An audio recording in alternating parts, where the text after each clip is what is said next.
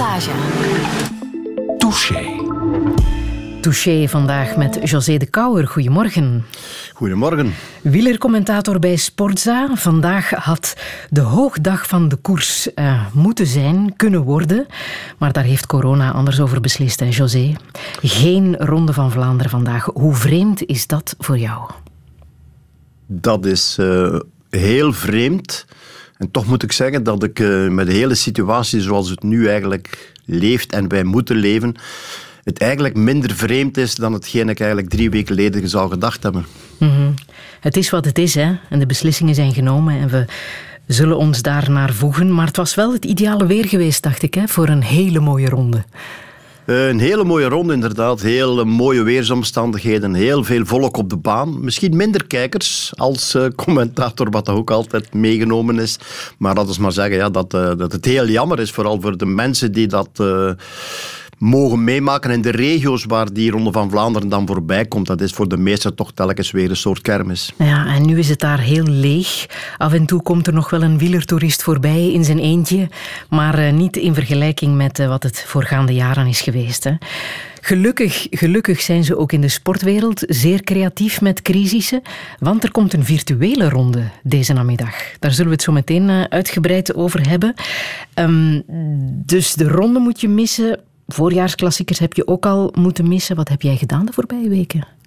Uh, voor een stuk in de tuin gewerkt, maar niet fanatiek, uh, want anders zal die al een eind verder staan. Maar ik bedoel daarmee uh, ja, bezig zijn. Bij mijn vader heeft nog een vrij grote tuin, ook daar bezig geweest. Ik onderhoud, of ik hou mezelf wel bezig, al moet ik zeggen dat ik niet echt uh, smorgens de vroegste ben om te zeggen ik ga er om zeven uur aan beginnen. Zoveel moraal heb ik nu ook weer niet. Nu, uh, er is één voordeel. Elk nadeel heeft zijn voordeel. Hè? Dat uh, je uitgerekend op de dag van de ronde eens te gast kon zijn in uh, Touché.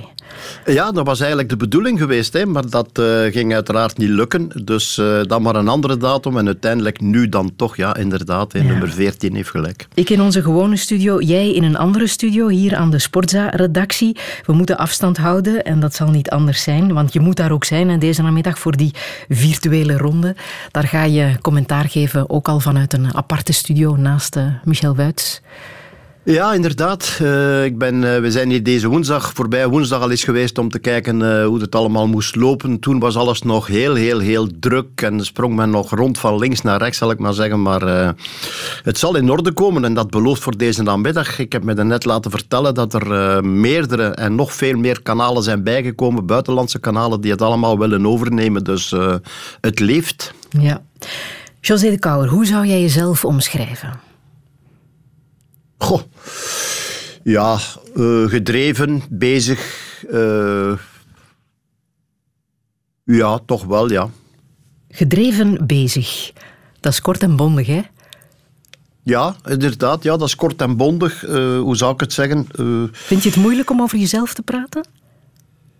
Goh ja het, is niet, ja, het is niet moeilijk om over mezelf te praten, maar ik bedoel, het is moeilijk om daar een, de juiste definitie aan te geven. Dat hangt een beetje af bij in welke, in welke omgeving je bent. Je bent toch niet altijd, uh, ik ben in de wielrennerij niet dezelfde als degene die ik thuis ben. En ik ben in de wielrennerij ook niet degene die ik uh, bij vrienden ben. Mm-hmm. Welk verschil zit daar dan tussen? Uh, omdat je sowieso, ja, bij vrienden ga je, bij vrienden en kennissen ga je meer, het eerder op de, daar ben je uh, gewoon José de Kouwer. En in de wielrennerij ben je uh, José de Kouwer, maar dan ook nog eens de, ja, de zogezegde ex-bondscoach, ex-wielrenner, ex-ex-ex, vooral heel veel ex. Ja. Volgens jouw schoonzoon ben jij het oog. Zeker als het over de wielerwereld gaat. Jij hebt alles gezien. Uh, ja, maar dat is niet alleen over de wielwereld. Uh, mijn ja? nee, nee, nee, nee. nee. Ik, uh, ik weet nog heel goed toen mijn, mijn oudste dochter, Debbie, alleen ging wonen en ik daar in menen in, in zo'n klein rijhuisje daar binnenkwam en er stond een bloempot met wat zou moeten geweest zijn bloemen daarin. In het voorbijgaan stak ik daar een vinger in en voelde ik dat dat dus poeierdroog stond. Dat was de reden waarom die bloemen eigenlijk verwelkt waren en die, die plant niet meer groeide. Dus was het eerste wat ik zei, ja, je moet hier wel water in doen. Hè. Dat ze zei, ja, nu is hem... hij is nog niet binnen, hij is de gang nog niet door. En ik krijg hier al, uh, ja... iets, uh, iets te horen. Ja. Een goede psycholoog, dat heb ik ook over jou gelezen. Dat je zeer goed aanvoelt waar mensen mee bezig zijn. Ik denk dat dat vooral een uh, kwestie is van luisteren. Luisterbereid zijn, het meeleven in, uh, met mensen. En vooral kijken, opmerken wat uh, die kleine gedragingen zijn, die kleine, kleine dingen zijn die signalen geven van ja, het is dit of het is zus, of het is goed of het is minder goed. Ja, dat is toch wel een, ja, ik kan niet zeggen een gave, maar dat is iets waar je waar ik mij misschien meer mee bezig hou dan andere mensen. Ja. Mm. En volgens je vrouw, en ook volgens Michel Wuits trouwens, kan jij alles. Je bent een zeer handige Harry. Oh, dat is goed dat ik dat weet. uh, uh, ja, ik zou niet durven zeggen alles kunnen, maar ik probeer, ik probeer, ik probeer wel alles uit. En als ik, dat dan, uh, als ik dat dan probeer te doen of doen, dan probeer ik dat ook goed te doen. Dus -huh. ik bedoel ja, als ik, als ik iets uh, probeer in elkaar te steken, het zij nu eten of het zij iets anders, dan, uh, dan probeer ik dat toch wel goed te doen, ja. Hmm. Een man met het levensmotto, doe wel en zie niet om. Ja, dat absoluut. Het kon ook uh, Carpe Diem geweest zijn, pluk de dag. Maar dat vind ik dan net iets te opportunistisch, vind ik. Ja. Dus doe wel en zie niet om, dat dat heb ik graag van mijn eigen kinderen, dat heb ik graag van mijn omgeving. Ja. ja José de Kouwer, welkom in Touché. Radio 1. 1. Friedel Lassage. Touché.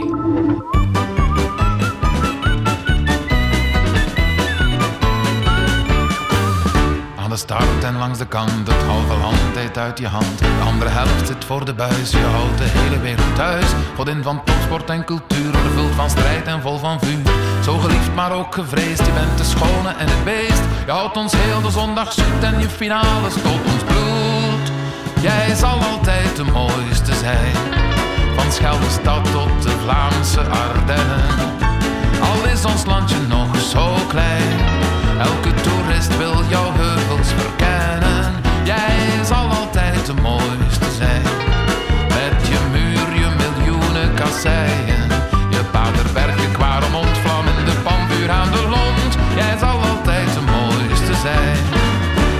De stilte voor de storm. Wie steekt zich weg, wie is in vorm? Waar duikt je heuvelzone op? Is het al sleuren aan de kop? Je dwingt de helft al in het verlies. In Paddenstraat op Beredries. De Koppenberg snijdt benen af. Zijt nog wat code van het kaf. Je houdt ons heel de zondag zoet. En je finale stoot ons bloed. Jij zal altijd de mooiste zijn. Van Scheldestad tot de Vlaamse Ardennen. Al is ons landje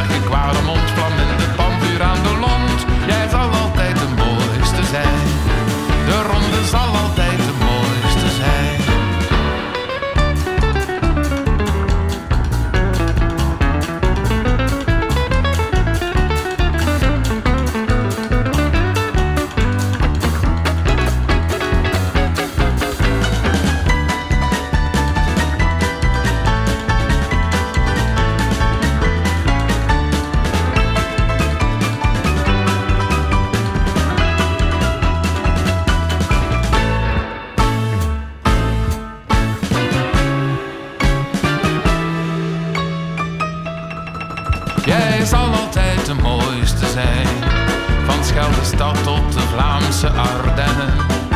Al is ons landje nog zo klein. Elke toerist wil jouw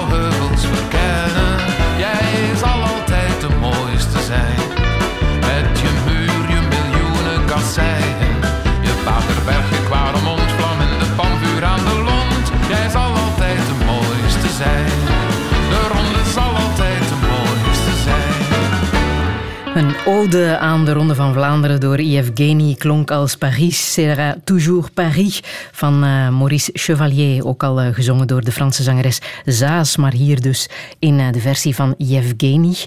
José de Kouwer, geen Ronde van Vlaanderen dit jaar. Dat is sinds de Eerste Wereldoorlog geleden. In de Tweede Wereldoorlog is er wel gekoerst, hè? Uh, ja, inderdaad. Dus uh, zo zie je maar. Hè. Dus uh, ik denk dat er weinig mensen op deze wereld nog zijn, geen denk ik, die dat ooit meegemaakt hebben. Dus ja, dit is nieuw. Dit is het, iets dat we ja, zeker niet zien aankomen hebben. En weersomstandigheden misschien, sneeuw, dat zou kunnen. Maar uh, door dit verhaal, ja, we hadden corona ook, ook niet zien aankomen natuurlijk. Ja, en in de Tweede Wereldoorlog was dat met uh, geweldige winnaars als Brik Schotte en Rick van Steenbergen moet een troost geweest zijn in uh, de moeilijke oorlogsdagen. ja, inderdaad. Hè. En als je dan foto's ziet van die tijd, dan zie je daar die opgedirkte mensen allemaal met pak aan, met lange jassen aan, met hoeden. echt naar de Ronde van Vlaanderen komen kijken. Ja, dat was echt, nu is dat een feest. Eh, toen was het ook een feest, maar ging, ging echt iedereen in het beste pak kijken naar de Ronde van Vlaanderen. Dat, dat, kan je nu niet eigenlijk voorstellen. Nu zitten ze gewoon op een kont in het gras. Ja. En vandaag zitten we op ons kont voor de televisie, José.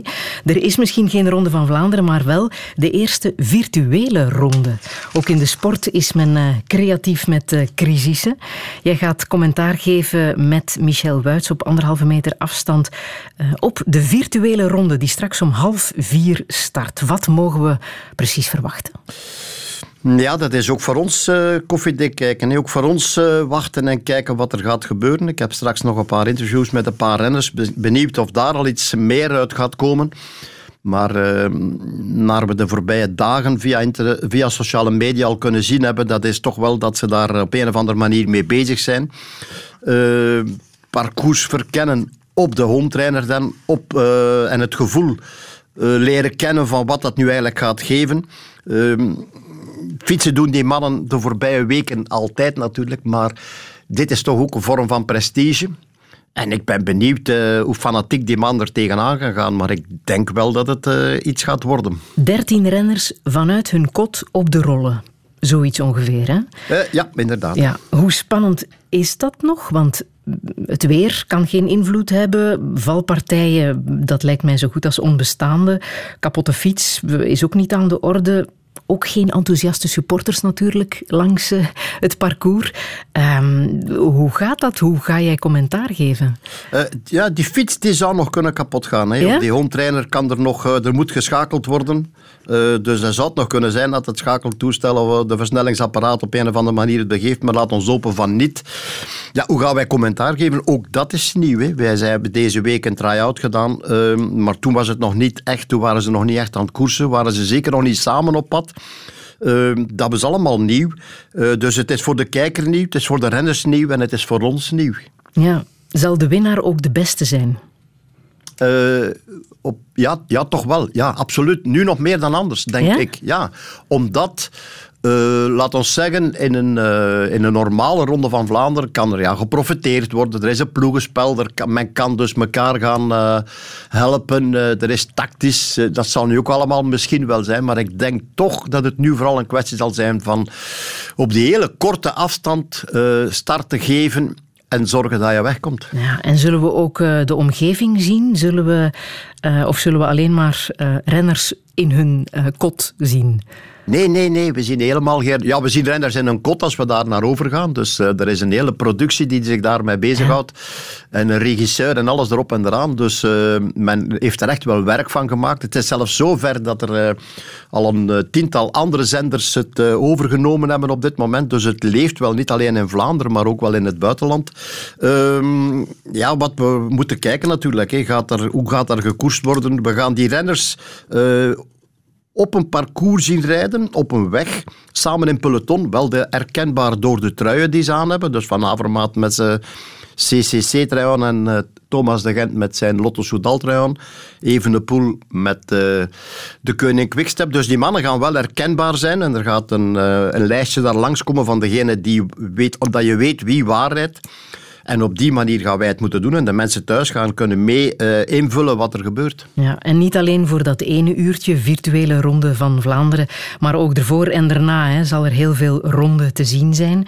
Uh, Sportza Retro uh, heeft de vraag gesteld wat de favoriete ronde is van kijkers en luisteraars. Wat is jouw favoriete ronde van Vlaanderen eigenlijk?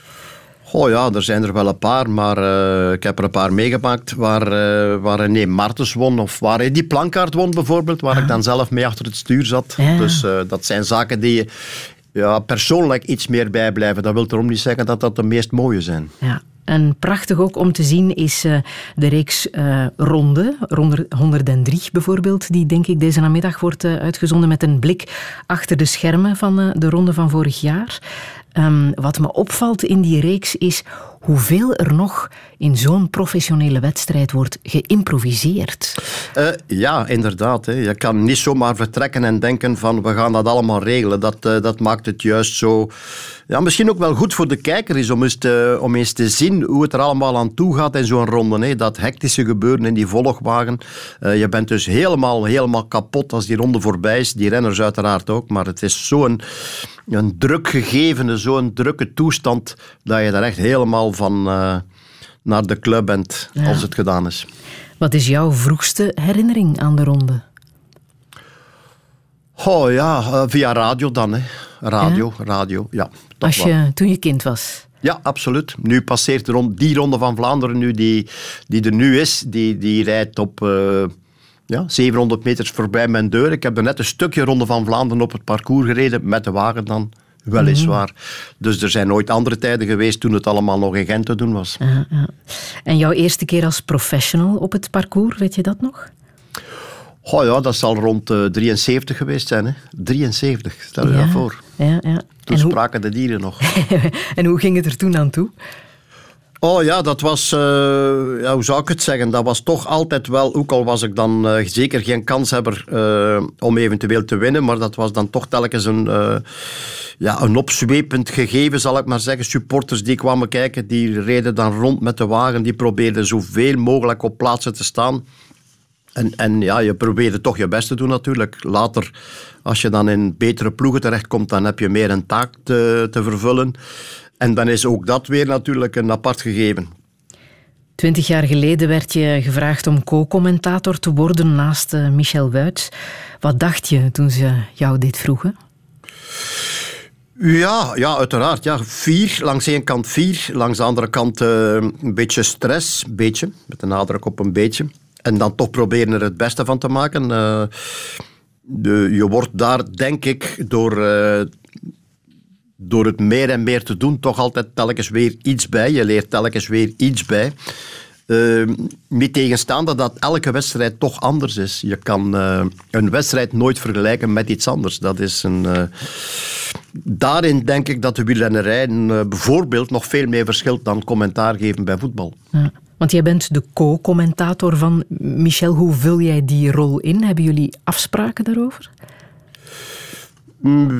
Laat ons zeggen dat die afspraken er vooral uit bestaan dat Michel uh, vooral het, uh, de echte gegevens, de, de kilometerstanden, de kopgroep, de, uiteraard de omgeving en andere zaken uh, voor zijn rekening neemt en dat ik mij vooral focus op het tactische, hetgeen er zit aan te komen en hetgeen we echt zien. Dus de renners die daar vooraan rijden een beetje afwegen en kijken in hoeverre dat de, de, de, het wedstrijdverloop gaat bepalen. Je staat bekend om je heel eerlijke commentaren. Heb je ooit spijt gehad van iets wat je hebt gezegd over een renner? Goh ja, spijt gehad. Niet echt iets dat me nu onmiddellijk eh, voor de geest komt. Maar wat, dat je, wat dat je wel krijgt door de sociale media de laatste tijd, de laatste periode, is dat. Uh, renners en ook teams uh, vrij lange tenen hebben. Ze hebben eigenlijk allemaal schoenmaat 52 of zoiets. Ongeveer dan. Ik bedoel, het minste dat je ook maar zegt waar misschien iemand zou kunnen van denken ja, maar dat is negatief of dat is tegen ons. Ja, dan krijg je onmiddellijk, dan begin je gsm als uh, gek rond te draaien. Omdat ze vinden dat je toch wel... Ja, dat mag je eigenlijk niet zeggen. Ja. ja Bijvoorbeeld dat ze schoenmaat 52 hebben ja, en lange tenen. Inderdaad. ja, ja. Nu, het is um, al een heel bewogen week geweest, hè, want uh, begin deze week um, is uh, uh, André Meegank gestorven. Een monument achter de schermen van de wielerwereld. Ik wil even een klein fragmentje laten horen van André Meegank. Wel, ik ben feitelijk programmaassistent. Dat wil zeggen, alles wat er gebeurt op de commentaarpositie en zo. Ik zit naast de commentatoren. Ik heb er 37 keer na elkaar een tour gedaan. Ik heb 30 keer de Vuelta gedaan en ik heb 23 Giro's gedaan. José de Kouwer, het is een man die jij ook goed hebt gekend, hè? Uh, ja, absoluut. Hoe belangrijk was hij? Oh, hij is uh, heel belangrijk geweest voor de, voor de taak die hij gedaan heeft, voor het wielrennen uh, binnen de VRT. Heel belangrijk. Begonnen met Fred de Bruyne en eigenlijk Van Lombeek en iedereen eigenlijk meegemaakt, mee op de rails gezet. Ehm, ja, heeft zichzelf eigenlijk uitgevonden. En uh, deed dat met hart en ziel. Niemand, denk ik, ik heb eigenlijk weinig mensen, of misschien niemand gekend, die meer, die meer gedreven waren in hun vak dan, uh, dan André Meegank. Mm, een belangrijke man achter de schermen. Absoluut, absoluut. Mm.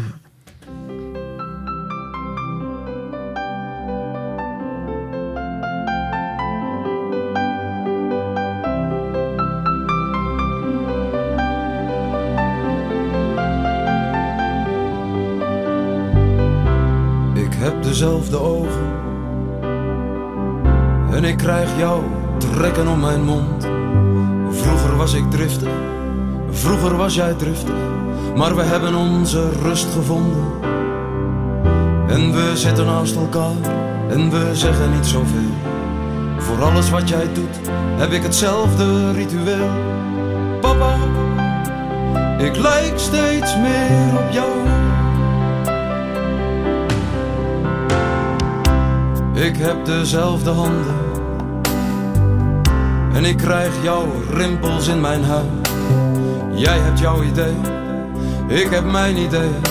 En we zwerven in gedachten, maar we komen altijd thuis. De waarheid die je zocht en die je nooit hebt gevonden.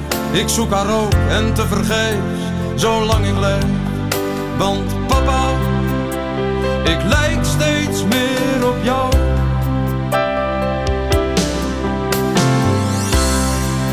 Kon je streng zijn. En God, ik heb je soms gehaald. Maar jouw woorden, ze liggen op mijn lippen. En ik praat nu, zoals jij vroeger praatte. Ik heb een goddeloos geloof. En ik hou van elke vrouw. En misschien ben ik geworden, wat jij helemaal niet wou. Maar papa, ik lijk steeds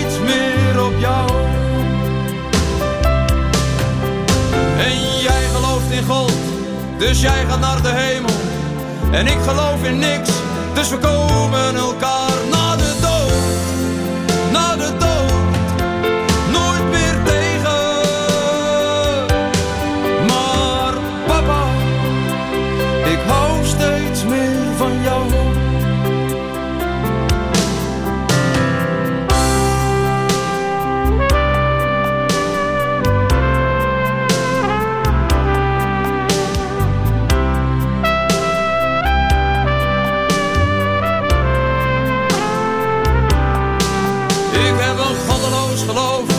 ik hou van elke vrouw.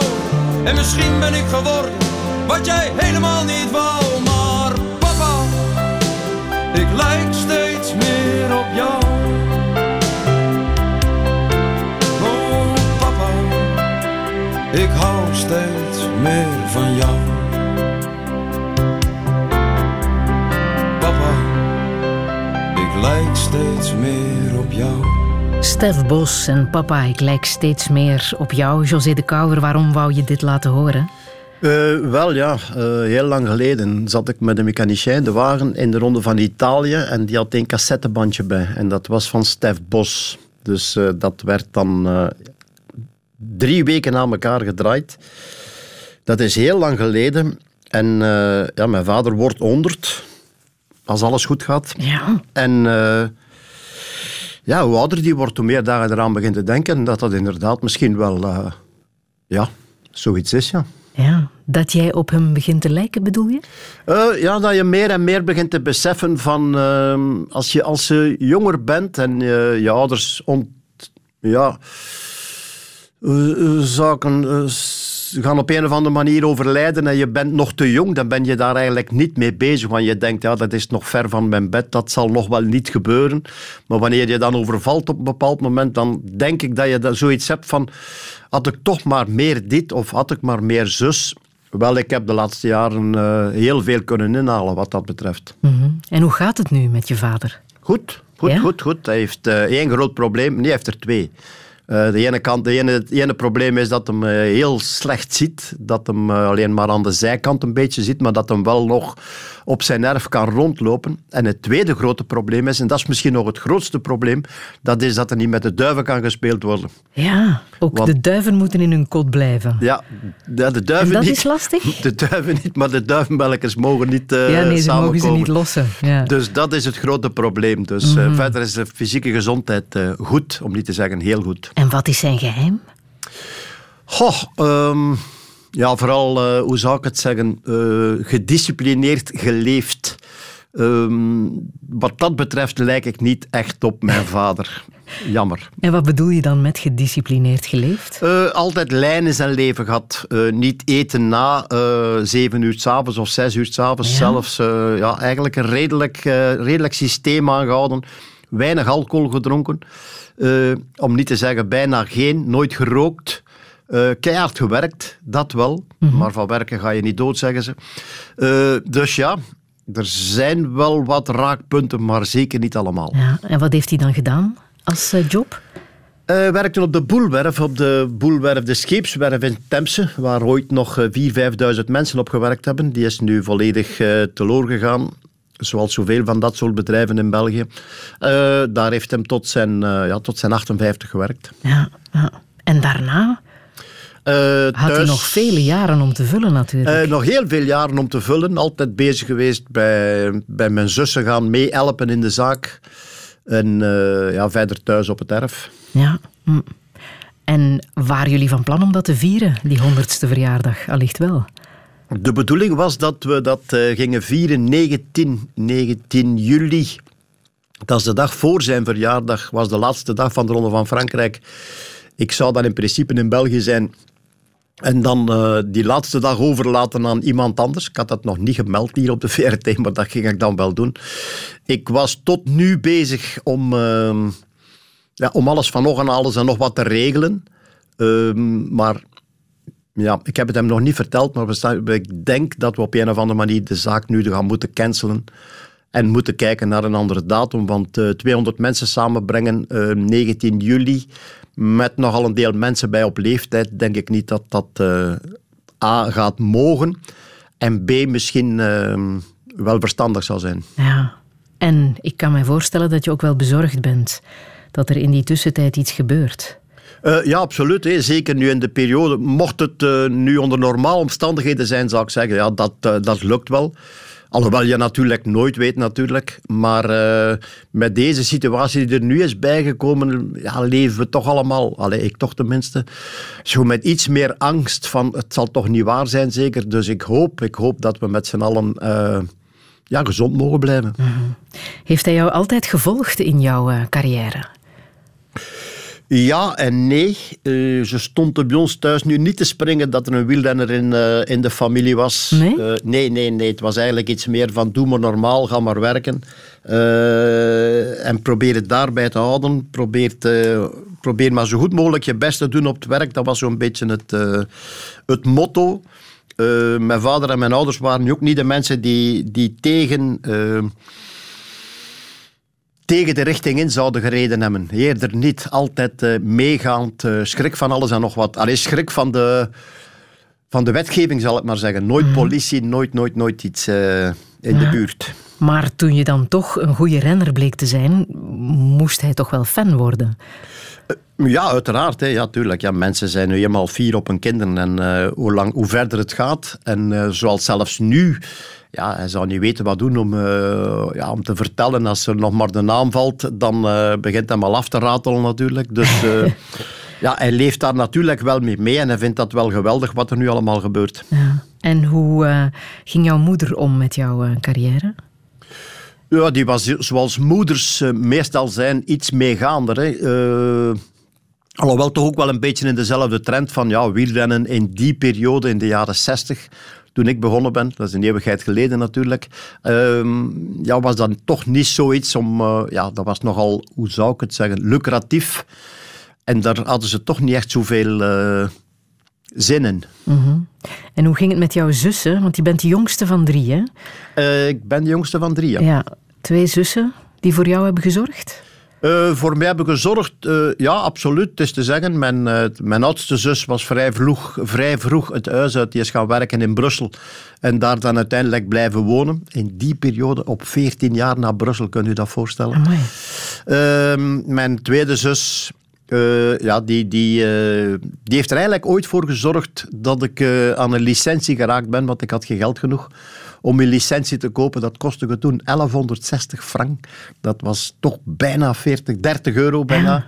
Uh, dus uh, die heeft daarvoor voor gezorgd dat ik uiteindelijk toch kunnen gaan, gaan fietsen zijn. Ah ja? Ja. ja, ja.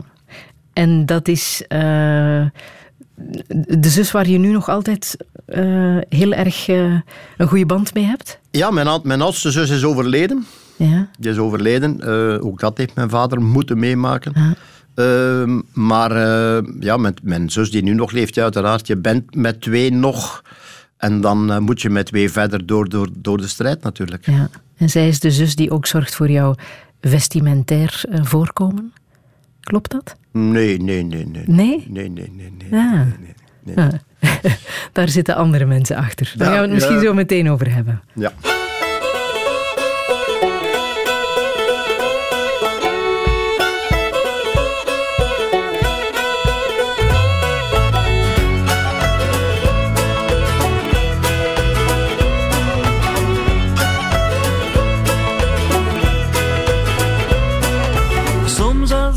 Huis rij in het midden van de nacht, kom ik langs een broodmachine en rem op volle kracht. Ik wil een ramp voorkomen, want er is al stress genoeg. O wonder der techniek, ik koop een brood, brood voor morgen vroeg.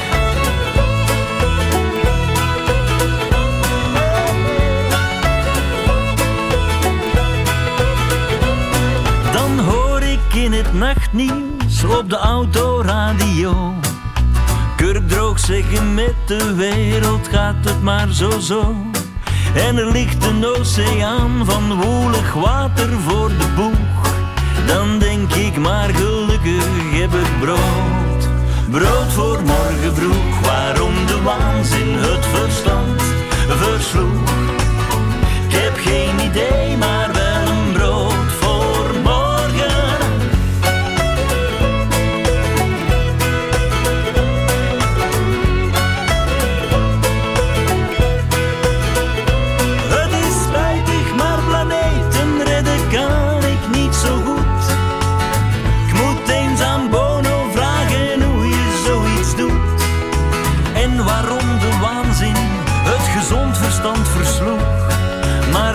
zorg voor later, we hebben brood.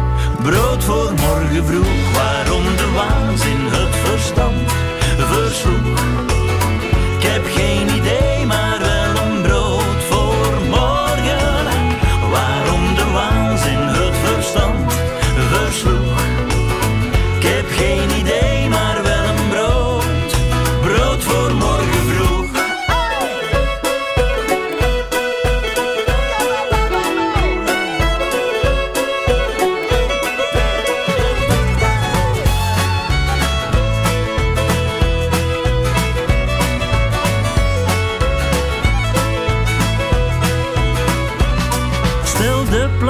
Verpulverd tot een zielig hoopje gruis. Dan zeg ik dat is spijtig, maar ik heb wel een brood in huis. En stel dat ik zou weten wat de schadeclaim bedroeg, dan zeg ik dat kan zijn, maar we hebben brood. Brood voor morgen vroeg, waarom de waanzin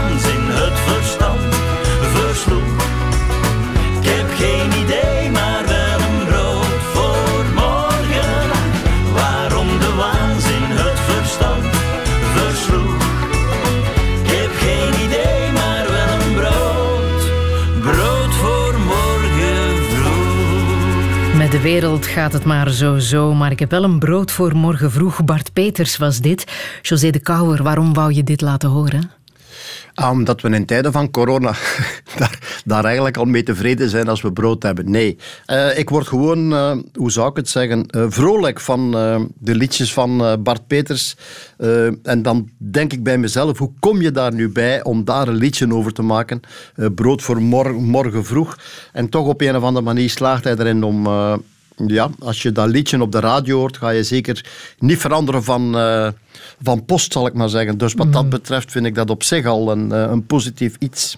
Maar is het ook herkenbaar? Je mag nog zo'n beroemd en berucht leven hebben.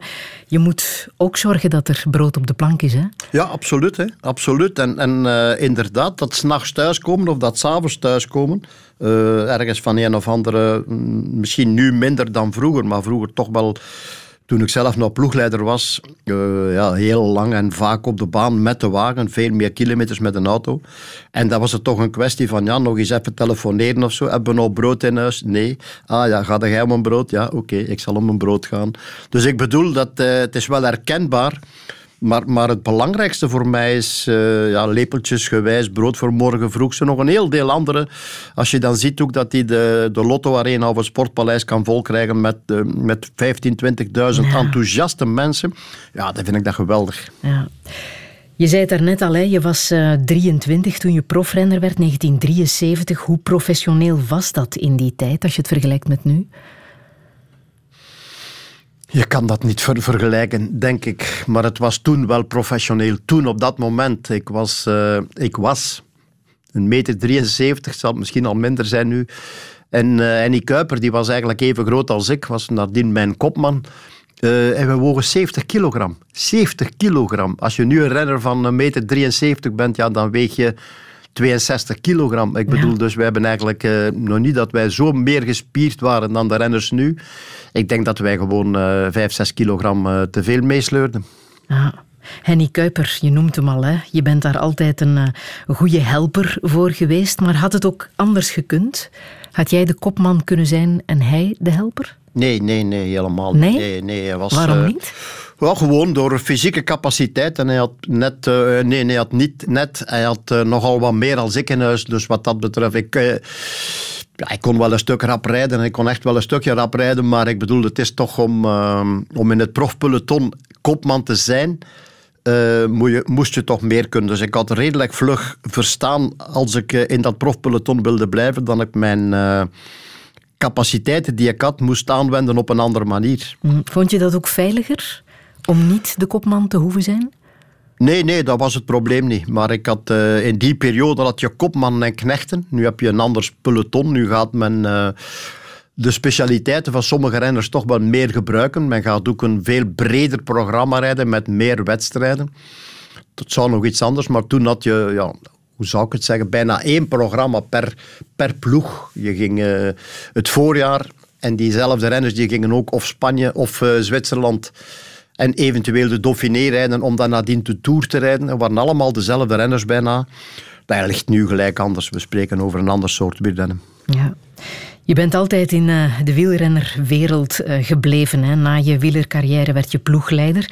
En in 89, 1989, in de Ronde van Frankrijk, was dit het legendarische hoogtepunt. Le Mans 5, 4, Le Mans wint de 3, 2, Le Mans wint de Ronde van Frankrijk, 0. Greg LeMond wint de Ronde van Frankrijk.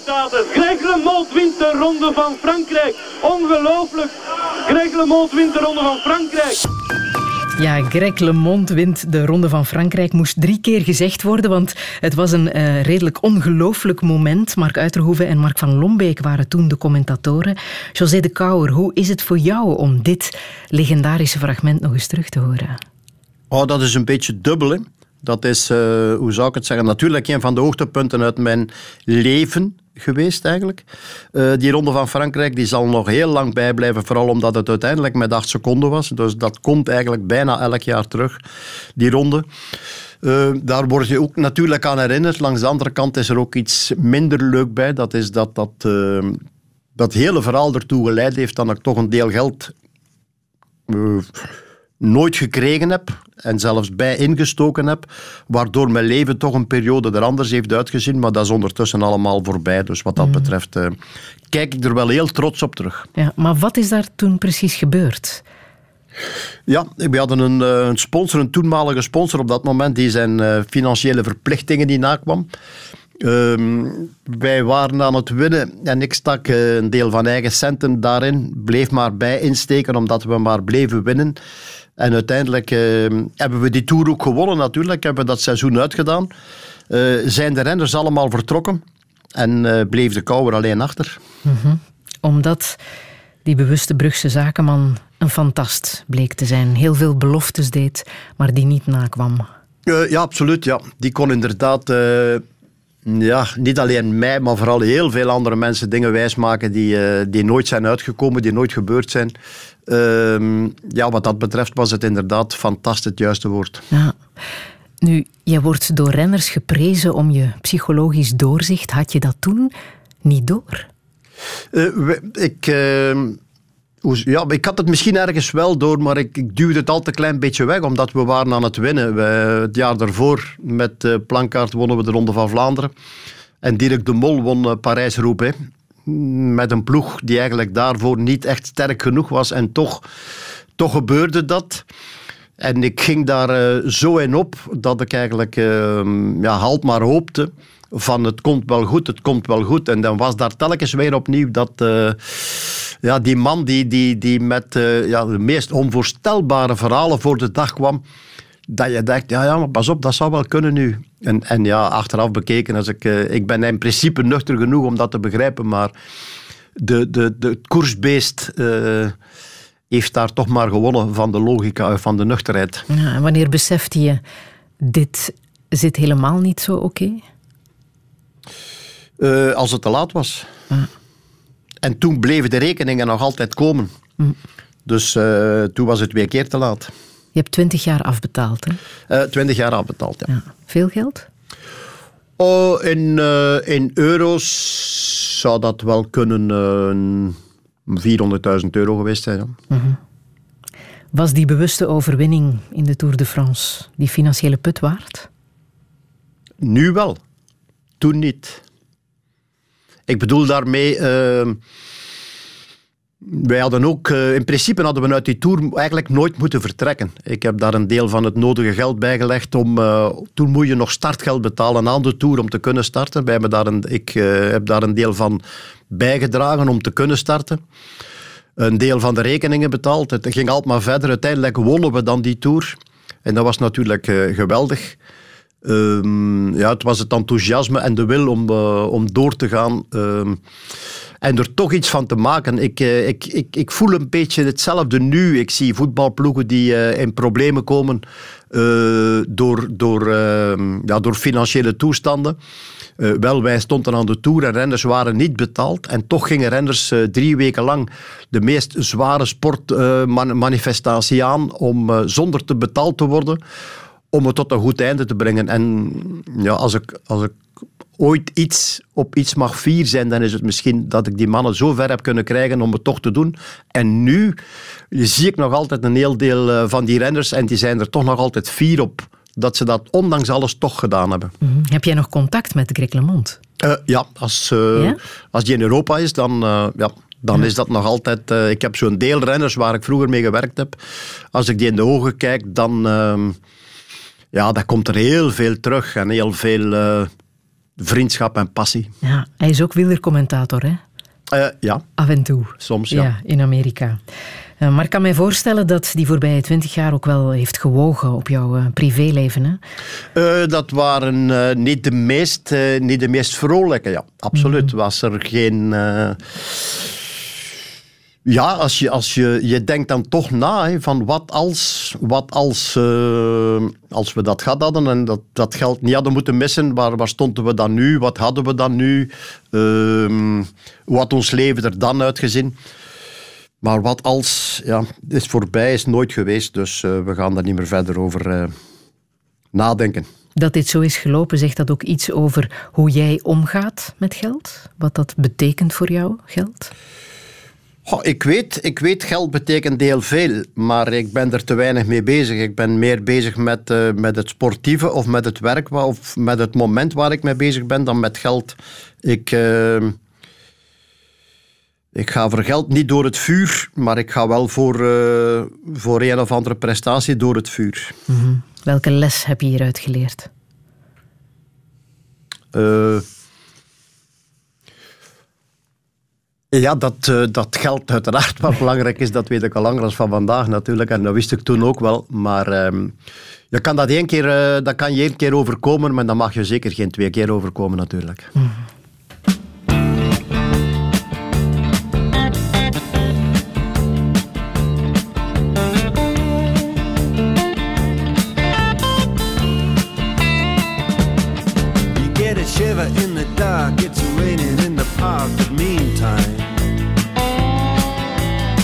Sound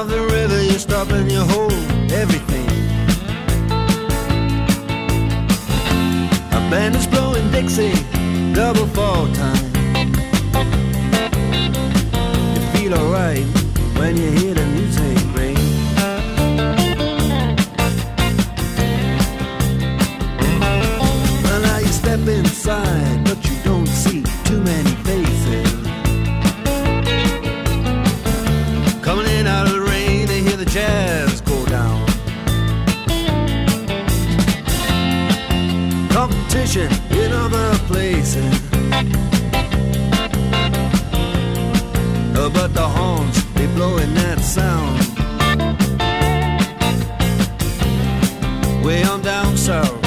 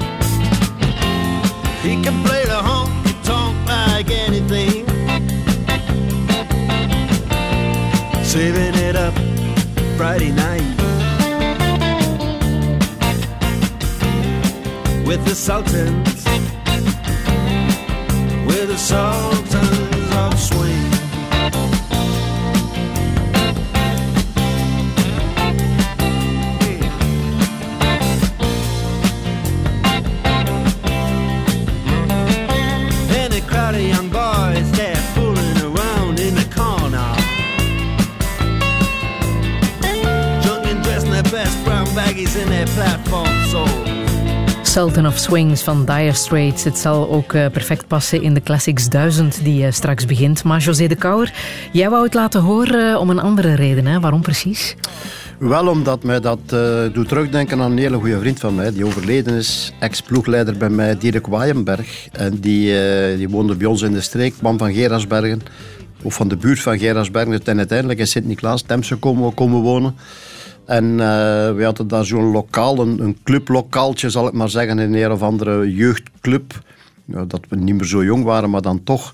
En als dat eh, na de nodige pinte bier, dat liedje er kwam, dan eh, ging hem altijd op een of andere manier de ja, luchtgitaar spelen. En ehm, ja, dat was Dirk Toekoer. En op den duur werd dat opgezet telkens weer, weer opnieuw. En ging Dirk daar ja, er volledig los op. En dat, ja, dat doet mij vooral aan, aan hem terugdenken. Een hele fijne man geweest en een hele belangrijke periode in mijn leven. Ben je zelf ook een goede vriend?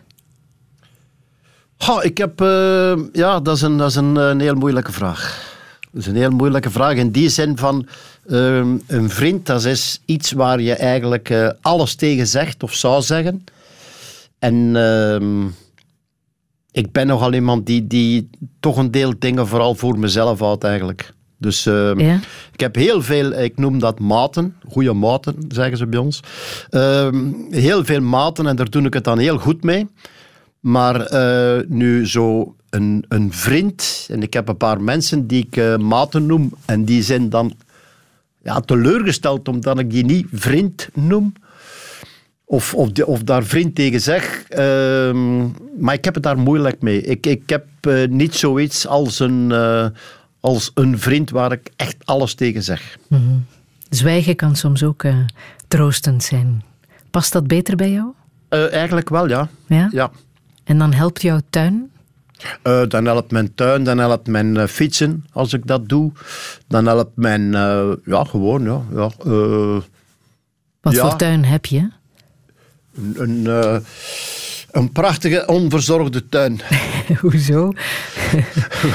ja, ik heb een vrij grote tuin, die is om en bij de 4000 meter, met eh, nogal wat bomen op. Er zijn er deze winter, in- of er waren er eh, de voorbije jaren een deel kapot gegaan. Ik heb die uitgedaan.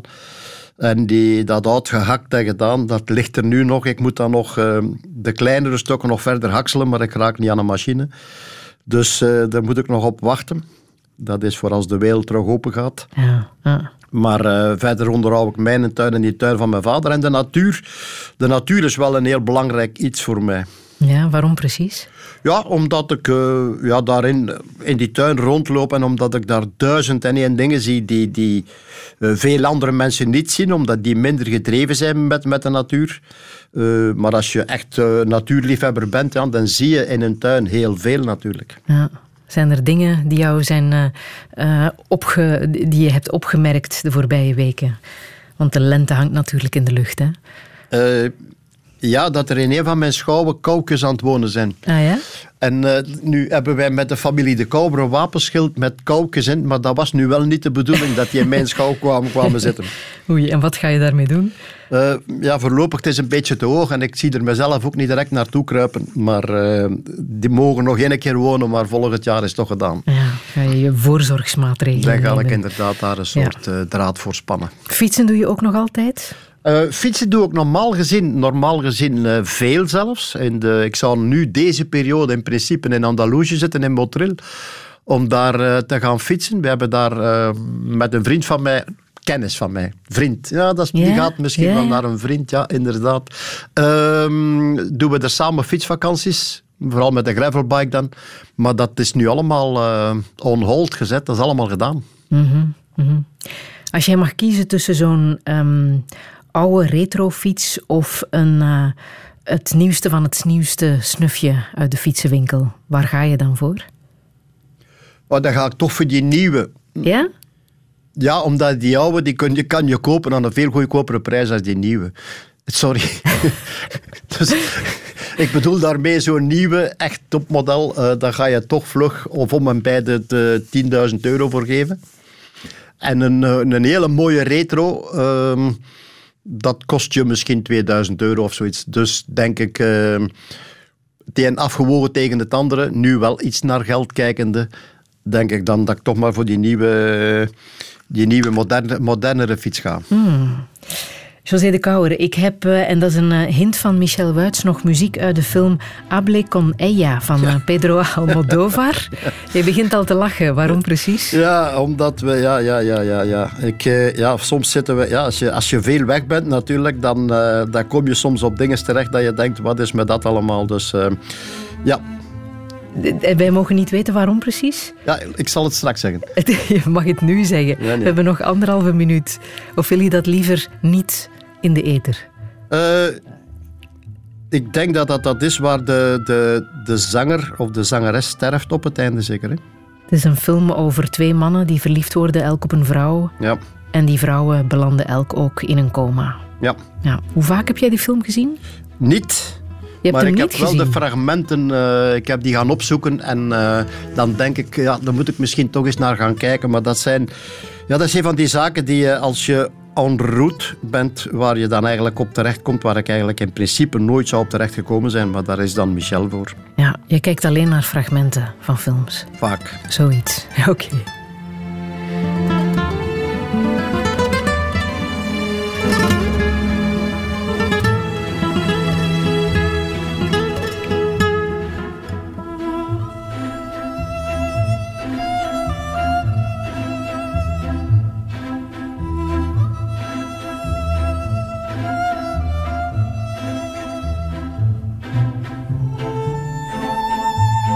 Muziek van eh, de Spaanse flamenco-gitarist Vicento Amigo uit Hable con ella van eh, Pedro Almodovar. Radio 1. Friedel Massage. Touché. Touché met wielercommentator José de Kouwer. Nooit gedacht dat ik dit wielerfenomeen ooit in de studio zou krijgen op de dag van de Ronde van Vlaanderen. Maar kijk, het is gelukt. Elk nadeel heeft zijn voordeel. Dat de Kouwer zo geprezen wordt als commentator heeft alles te maken met zijn lange staat van dienst. Als renner, ploegleider en bondscoach kent hij de stiel als geen ander. Met de overwinning van Greg LeMond in de Ronde van Frankrijk schreef hij wereldgeschiedenis, maar net die overwinning zou hem duur komen te staan. Maar hoe moet het verder? Zullen we ooit weer virusvrij kunnen leven en sporten? En wordt 2020 een sportjaar om te vergeten? Dit is Touché met José de Kouwer. Een goede middag. Wanneer de Noordzee koppig breekt aan hoge duinen en witte vlakken schuin uiteenslaan op de kruinen, wanneer de Norse vloed beugt aan een zwart basalt en over dijken duin de grijze nevel valt. Wanneer bij het strand woest is als een woestijn en natte westenwinden gieren van venijn, dan vecht mijn land, mijn vlak land. Wanneer de regen daalt op straten, pleinen, perken, op dak en torenspits van hemelope kerken, die in dit vlakke land de enige bergen zijn. Wanneer onder de wolken mensen dwergen zijn, wanneer de dagen gaan in domme regelmaat en barre oostenwind het land nog vlakker slaat dan wacht mijn land, mijn vlak land. Wanneer de lage lucht vlak over het water scheert, wanneer de lage lucht onze nederigheid leert, wanneer de lage lucht er grijs als slijsteen is, wanneer de lage lucht er vaal als keilelies, wanneer de noordenwind de vlakte wanneer de noordenwind onze adem steelt, dan kraakt mijn land, mijn vlak land, wanneer de schelde blinkt in zuidelijke zon en elke Vlaamse vrouw flaneert in zonjapon. Wanneer de eerste spin zijn lentewebben weeft, of dampende het veld in juli zonlicht beeft. Wanneer de zuidenwind er schatert door het kraan. Wanneer de zuidenwind er jubelt langs de baan. Dan juicht mijn land mijn land. Mijn vlakke land van eh, Jacques Brel, uitgerekend op deze zondag zonder de Ronde van Vlaanderen, past het wel om dit nog te laten horen. José de Kouwer, waarom wou jij het laten horen? Wel, omdat ik, ja, ik heb een deel van de wereld gezien. Ik heb toch wat rondgekrost en gereisd in mijn leven. En uh, soms, vroeger, uh, dacht ik, als ik ergens in Frankrijk was, of in Italië, of ergens uh, eender waar in de wereld, dacht ik, ja, hier, hier moet, dat moet wel mooi leven zijn. Hier, dat ziet er hier wel een mooie plaats uit. En hoe ouder ik word, hoe meer dan ik eigenlijk het gevoel heb zo van, maar het is bij ons ook goed zo. Ja. Sint-Niklaas is je echte thuis? Uh, eigenlijk was het Temse, maar ik woon al langer in Sint-Niklaas dan ik in Temse gewoond heb. Dus laten we maar zeggen, ik woon in de straat waar ik geboren ben. Ja, ja. Corona is uh, niet weg te denken uit de media, hè, José. Um, hoe heb jij de voorbije weken het, uh, het nieuws gevolgd? Oh ja, ik, ik, we leven met z'n allen zo'n beetje onwezenlijk, vind ik. We zijn, ja, hoe zou ik het zeggen? Ja, een beetje ge, ge, ge ja, geamputeerd. We kunnen niet echt weg. We kunnen niet, dat moet ook niet natuurlijk. Maar dan kom je toch tot de conclusie van uh, hoe, wat menselijke dieren we allemaal zijn. In de zin van uh, samen hokken, uh, bij elkaar zijn, met elkaar omgaan. Ehm, en dat is allemaal niet nu. Dus dat... ehm, ja, ik vraag me af, als alles terug normaal gaat zijn, maar dat zal nog wel een tijdje duren, hoe, hoe we dan, wat we hiervan gaan overhouden, of we hieruit gaan, hier iets uit gaan leren. Ik Mhm. hoop het. En of we ons iets anders gaan gedragen. Ga jij je anders gedragen? Heb jij er al iets uit geleerd? Goh. Ja, door, gezien door mijn leeftijd heb ik al een stuk, eh, een stuk meegemaakt natuurlijk. Ik bedoel, eh, het streven, het, eh, het, het willen meer en meer, dat is er zeker niet bij. Maar ik, ik, hoop, ik hoop dat de mensheid iets, iets meer met elkaar gaat inzetten en iets meer met elkaar gaat leven. Mhm. Dat voel je dat dat nu naar boven komt? Wel, dat voel je dat dat inderdaad nu naar boven komt. Ja, inderdaad, met het, eh, het respect voor de, de zorgsector, die er eigenlijk altijd al had moeten, moeten zijn. Eh, zeker, want dat is eigenlijk een soort roeping. Als, je, als wielrennen een soort roeping is, dan is eh, de zorgsector zeker een soort roeping. Dus het is niet abnormaal dat die mensen nu de extra eh, bloemetjes krijgen die ze eigenlijk, eigenlijk altijd horen te krijgen. Ja, ja. Nu, deze periode brengt ook behoorlijk wat ergernissen met zich mee. Hè? Zijn er ergernissen die bij jou naar boven zijn gekomen de voorbije weken? Eh, ergernissen ja, aan mensen die zich niet aan de regels houden. Ik, eh, ik kan niet zeggen dat ik de, meeste, eh, de, de man ben die het meeste zich aan regeltjes houdt. Ik durf ook wel iets te snel rijden op de autostrade. En ik, ik ben misschien ook wel degene die soms iets durft drinken.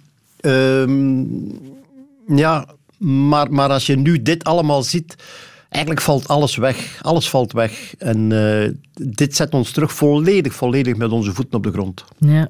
Fake news. Dat is nu ook wel iets duidelijker, hè? hoe belangrijk het is om uh, juiste nieuwskanalen te volgen en het fake news absoluut niet te geloven. Ja, en toch is, er nog, toch is het er nog, altijd. Hè. Er is uh, zoveel fake news, fake news, ook in deze tijden, dat je mensen daar soms mee afkomen. Die zeggen, ja, kijk, daar is dat en daar. Ik zeg, ja, je moet eens goed kijken wat er staat en gaat dat eens even na. En dan is dat, ah nee, nee, nee, het is niet waar, het is niet waar, het is niet waar. Dan vind ik dat ondanks de situatie waar we nu in leven, dat er toch nog altijd mensen bij zijn die proberen, of, of zelfs bedrijven, of uh, zelfs mediakanalen die toch nog altijd proberen om op een of andere manier uh, daar, daar toch, ik ga niet zeggen een zaak aan te doen, maar iets meer aandacht te krijgen dan normaal. En dat vind ik dan eigenlijk jammer. Mm-hmm. Afgelopen donderdag werd uh, ook beslist om de Belgische voetbalcompetitie stop te zetten. Hè? Een goede zaak volgens jou? Ik denk het wel. Hè. Ik denk ze moeten er met z'n allen uitkomen van uh, kun, kan die competitie nog afgewerkt worden? Hoe zit dat? Uh, kunnen we met z'n allen nog die, die reguliere kalender afwerken? En als je dan zoiets beslist, ja, dan zijn er altijd voorstanders, zijn er altijd tegenstanders. Er zijn er natuurlijk altijd bij die dachten van nog, toch nog te kunnen stijgen of in die play-off 1 te kunnen zitten, ja of nee. de situatie is nu wat ze is en ja, er is een beslissing genomen en dan denk ik dat ze daar moeten proberen proberen in meegaan. Het is niet naar de zin van de UEFA, hè? begrijpelijk? Ja, ik heb dat ook gelezen, maar als je dan weet dat die voorzitter van de UEFA ook uh, eigenaar is of voorzitter is van een, uh, van een profploeg uit Italië, een topploeg uit Italië, dan, uh, dan zijn er misschien ook wel daar belangenvermengingen. ik weet het eigenlijk niet zo, niet zo heel goed. Ja. Club Brugge is dus kampioen. Is ook dat een goede zaak? Ik denk dat Brugge uh, de logische kampioen is. Ze hebben een gans jaar aan de leiding gestaan. Doen dat heel goed met, uh, ik zou zeggen, in de eerste plaats de trainer Philippe Clement. De manier waarop dat die zijn carrière heeft opgebouwd. En dat vind ik eigenlijk dan nog het, mooiste van allemaal. Hè. Dus bij Brugge met Predom, ja nee, we moeten hem niet hebben.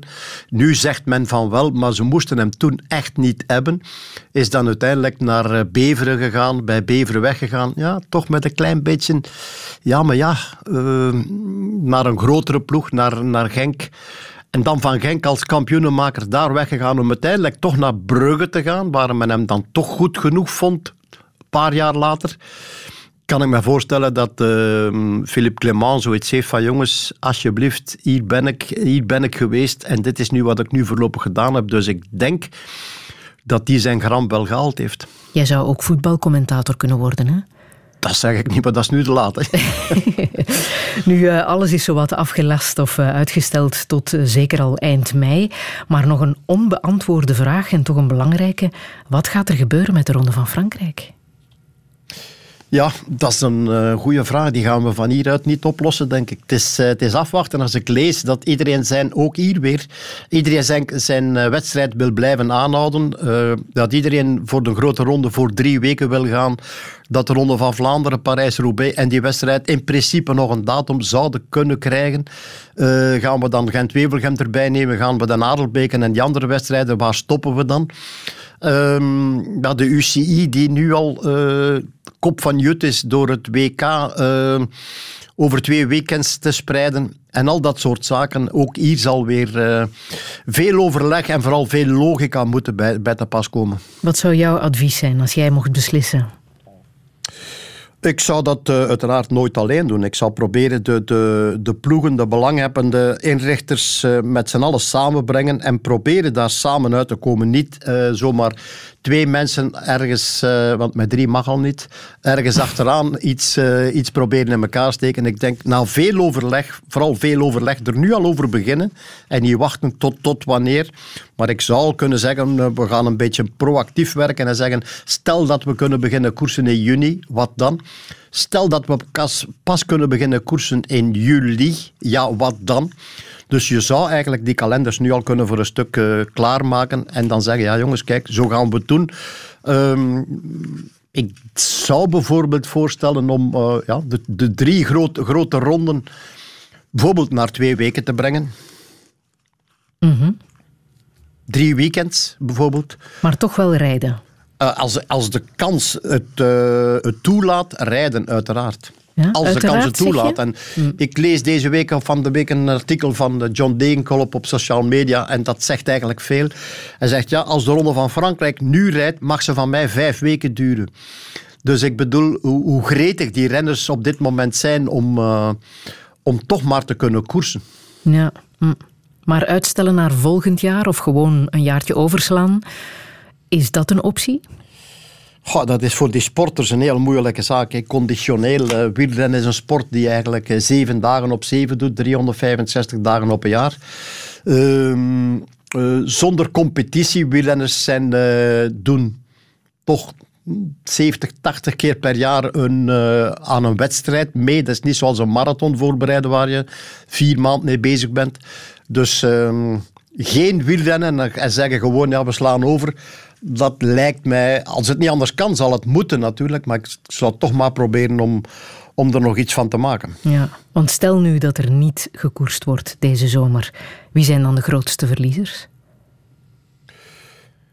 Ja, in de eerste plaats de renners natuurlijk. Ah. We zouden kunnen gaan denken, commercieel denken aan de organisatoren, maar de, Mhm. de toporganisatoren die doen het eigenlijk uh, om, om geld te verdienen. Ja. Dus uh, uiteraard de wielrenners ook, maar de wielrenners zijn de acteurs. Ik bedoel, in Champions League is het totaal ander verhaal. Daar krijgen voetbalploegen. Uh, Club Brugge gaat nu in principe, als ze Champions League spelen, 30 miljoen euro ongeveer krijgen. Uh, Patrick Lefevre die moet gewoon zijn renners elke maand betalen. En op het einde van het seizoen is zijn geld op. En hebben de sponsors niks. Ik bedoel, Lefevre, Patrick Lefevre heeft geen inkomsten. En voetbalploegen nu ook niet. Maar voetbalploegen is toch nog een meer commercieel gegeven dan een wielerploeg. Dat heeft ook heel erg gespeeld bij uh, het uitstel van de Olympische Spelen in Tokio. Zal nu plaatsvinden volgend jaar in uh, 2021. Kijk je daar naar uit? Ah ja, ik kijk daar uiteraard naar uit. Hè. Of, uh, uiteraard. En dan gaan we met z'n allen kijken in hoeverre Remco Evenepoel en onze, onze renners, als we dan spreken alleen over de renners, maar we hebben daar ook nog wel een deel andere uh, sporters zitten met Nina Derwaal, Nafi Theam, uh, roeiers en uh, andere zaken allemaal die, die een ding kunnen, kunnen doen, zeilers. Dus we, we hadden eigenlijk misschien wel een heel goed team en vooral in teamsporten waren we nu goed. Um, of zijn we goed. Dus eh, het is eh, wachten op vol- volgend jaar. Ja, ja. Maar Remco Evenepoel die rijdt straks wel zijn eerste ronde van Vlaanderen, hè? virtueel op de rollen. Die gaat inderdaad zijn eerste ronde van Vlaanderen rijden. En die krijgt hier natuurlijk een, eh, een uitgelezen kans. Een uitgelezen kans om op deze manier misschien, misschien zeg ik met een hele grote misschien, ooit wel zijn enige ronde van Vlaanderen te winnen. Ja, denk je? Dat is jouw favoriet? Er zijn, er zijn eh, bij Sporza is er een poll geweest die, eh, ja, waarbij mensen konden op aanklikken om de, om de favoriet aan te duiden voor deze virtuele Ronde van Vlaanderen. Er zijn om en bij de 50.000 mensen geweest die daar eh, aan deelgenomen hebben. En Ja. Remco kwam daar eh, voor Thomas de Gent uit. Ja. Ja, nog een reden om straks te kijken, om half vier.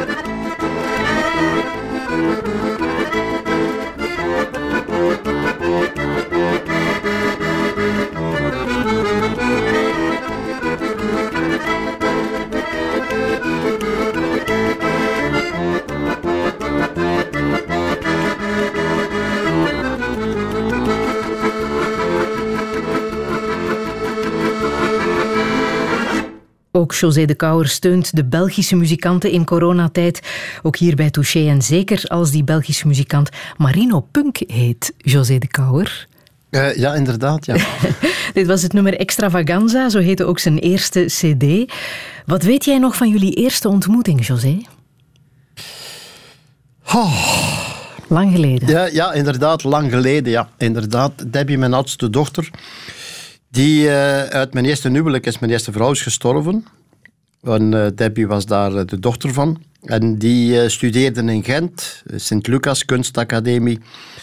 En ik dacht dat het allemaal goed ging. Ik had die een kot in elkaar gestoken bij een mechanicien bij mij, die bij mij werkte, Julien de Vrieze. Die ging daar een oogje in het zeil halen. Maar blijkbaar heeft hij op een of andere manier toch zijn werk niet echt heel goed gedaan.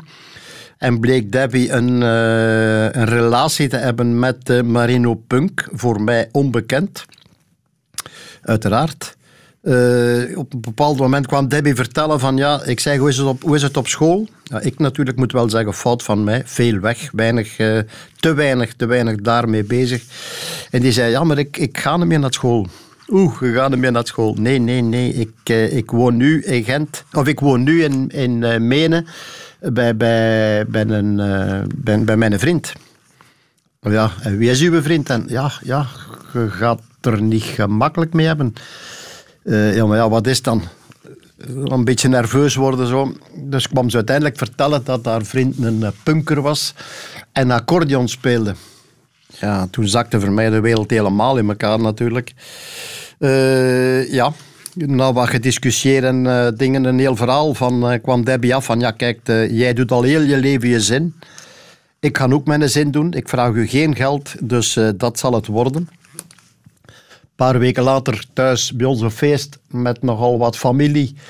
En eh, kwam Marino Punk tevoorschijn.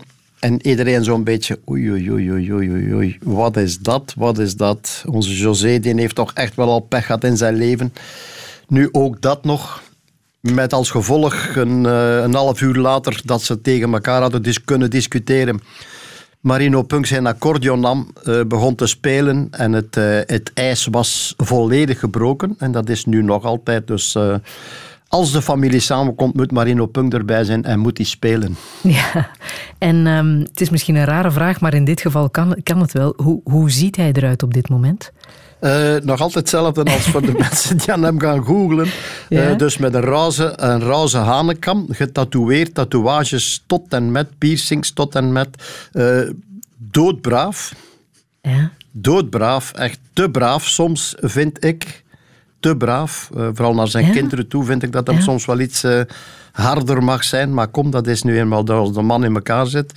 Eh, dat is nu eenmaal zo. Maar het is in ieder geval, ja, ze zijn gelukkig. Ze hebben vier kinderen. Mhm. En het gaat goed in de familie. Ja, en hoe ziet jouw dochter eruit? Eh, die is eh, mee in de trend gegaan. Die heeft nu groen haar in de plaats van eh, normaal haar normale kleur. Een kleurrijke familie. Een kleurrijke familie, ja, die Ja. nu natuurlijk meedeelt in de klappen van het hele coronaverhaal. Dus alle, alle optredens, en dat waren er heel veel, die zijn afgezegd. Ja, en dat doet pijn allicht, hè? Eh, ja, dat doet pijn, hè. daar leef je mee mee. Maar eh, laat ons maar zeggen dat ze voorzichtig geweest zijn en gespaard hebben, dat ze dat wel gaan kunnen overleven. Ja. En hoe gaat het met Debbie? Goed.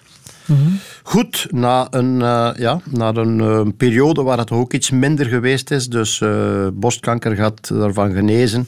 Hersteld, veronderstellen we, maar toch nog altijd een beetje rekening houden met hetgeen er misschien nog zou kunnen komen. Ja. Hoe was het voor jou om dat nieuws horen? Oh, wel, er was zo'n periode ehm, dat het eigenlijk allemaal heel goed ging. Eh, de, de, de, de zwaarste periodes waren voorbij en dan eh, heb je zoiets van... Sommige momenten dacht ik van, ja, wat, het gaat allemaal goed. eh, het ziet er allemaal goed uit, de kinderen zijn gesetteld. Doen allemaal goed hun ding. Verdienen allemaal hun kost. En ik heb het goed, ik ben gezond. Ik heb een job die ik graag doe. Eh, dus ja, geef vuiltje aan de lucht en dan krijg je telefoon ja, van eh, papa, ik heb een probleem. Oei. Ja, en dan staat de wereld stil en dan valt het plafond op je hoofd. Hè. Hoe is de ziekte doorgekomen? Eh, ja, hoe kom je de ziekte door? Dan weet je natuurlijk, hoe zou ik het zeggen, met veel denken, uiteraard. Eh, positief, negatief, eh, rondkijkende van, dat gaat hier toch niet waar zijn zeker, dat ik dit huisgezin moet achterlaten, of dat dat huisgezin zonder mij verder, moet. Eh, ja, dan ga je vijf keer over je leven, maar vooral over de eventuele toekomst nadenken.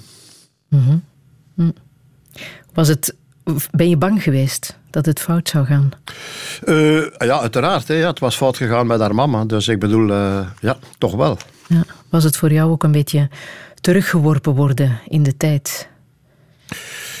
Eh, ja, dat is het altijd. Hè. Dat is ook een van de redenen waarom ik misschien, misschien mijn leven op die manier geleid heb. Ik bedoel daarmee, je wordt op jonge leeftijd geconfronteerd met, met zoiets en dan ga je toch minder, minder belang hechten aan, eh, aan geld bijvoorbeeld of aan andere zaken. Dan ga je toch iets meer je eigen leven leiden en proberen, proberen te genieten van je eigen ding.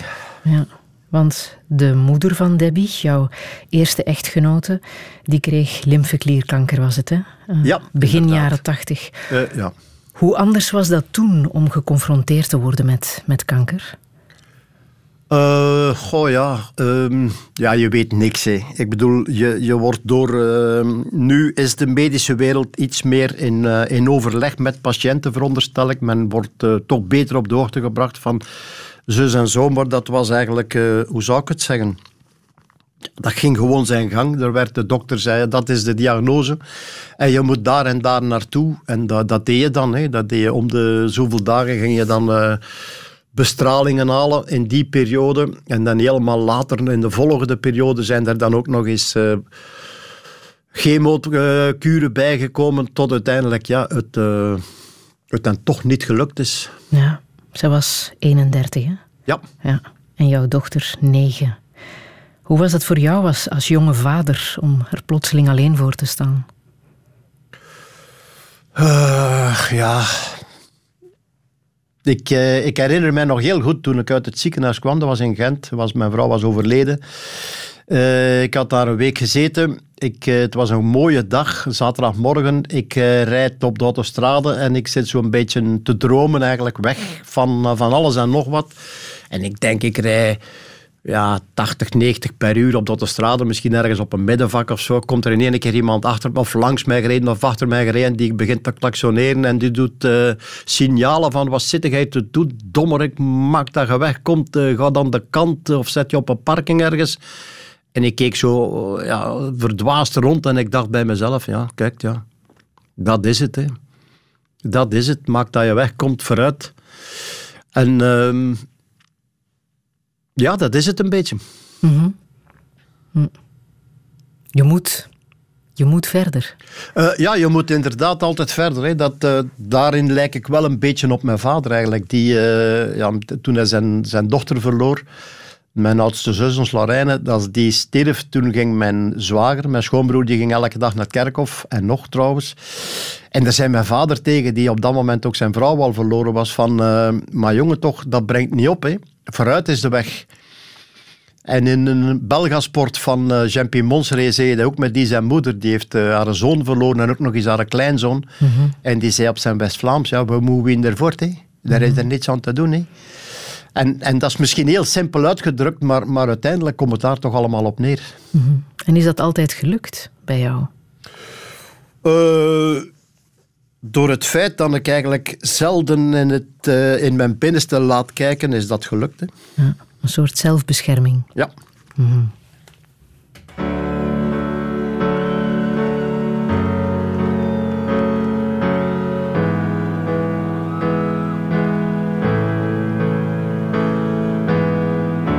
We can never go home with no longer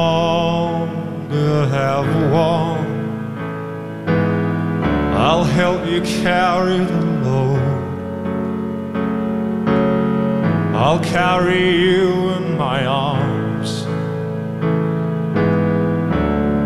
We walk through the ash and the charming the country.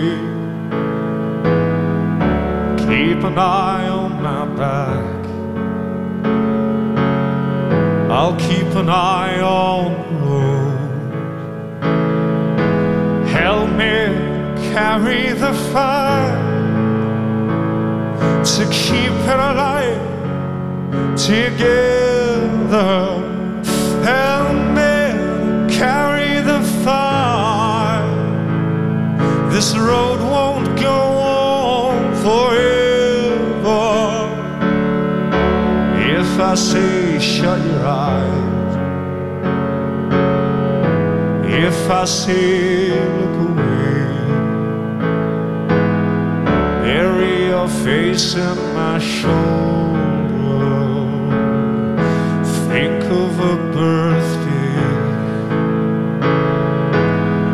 The things you put in your head, they will stay there forever.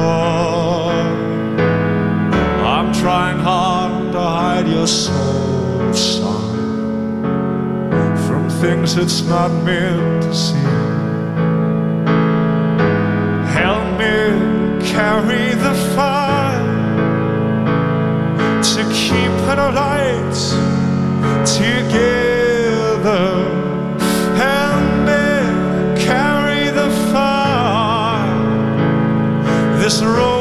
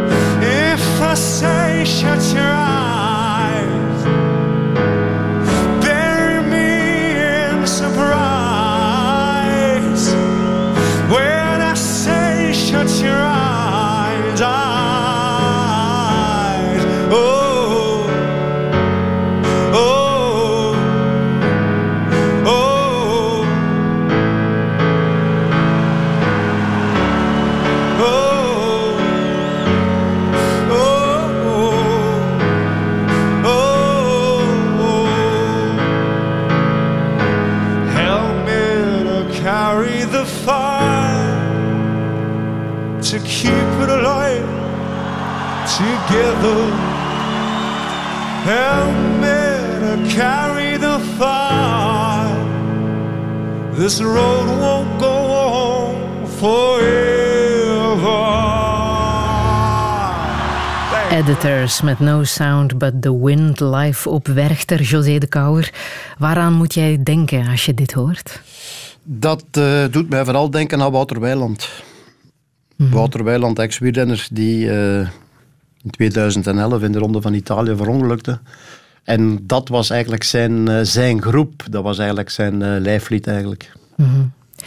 Hoe heb jij dat moment beleefd van de val van Wouter Weiland? Ik eh, was niet in die Ronde van Italië en ik zou later opkomen. Dus, maar ik volgde wel die Ronde van Italië, want ik ging een paar dagen later inpikken in die Ronde van Italië. Dus ik was verplicht om sowieso altijd te volgen tot het eh, uiteindelijk eh, dat eh, hele verhaal daar kwam van wel, niet, wel.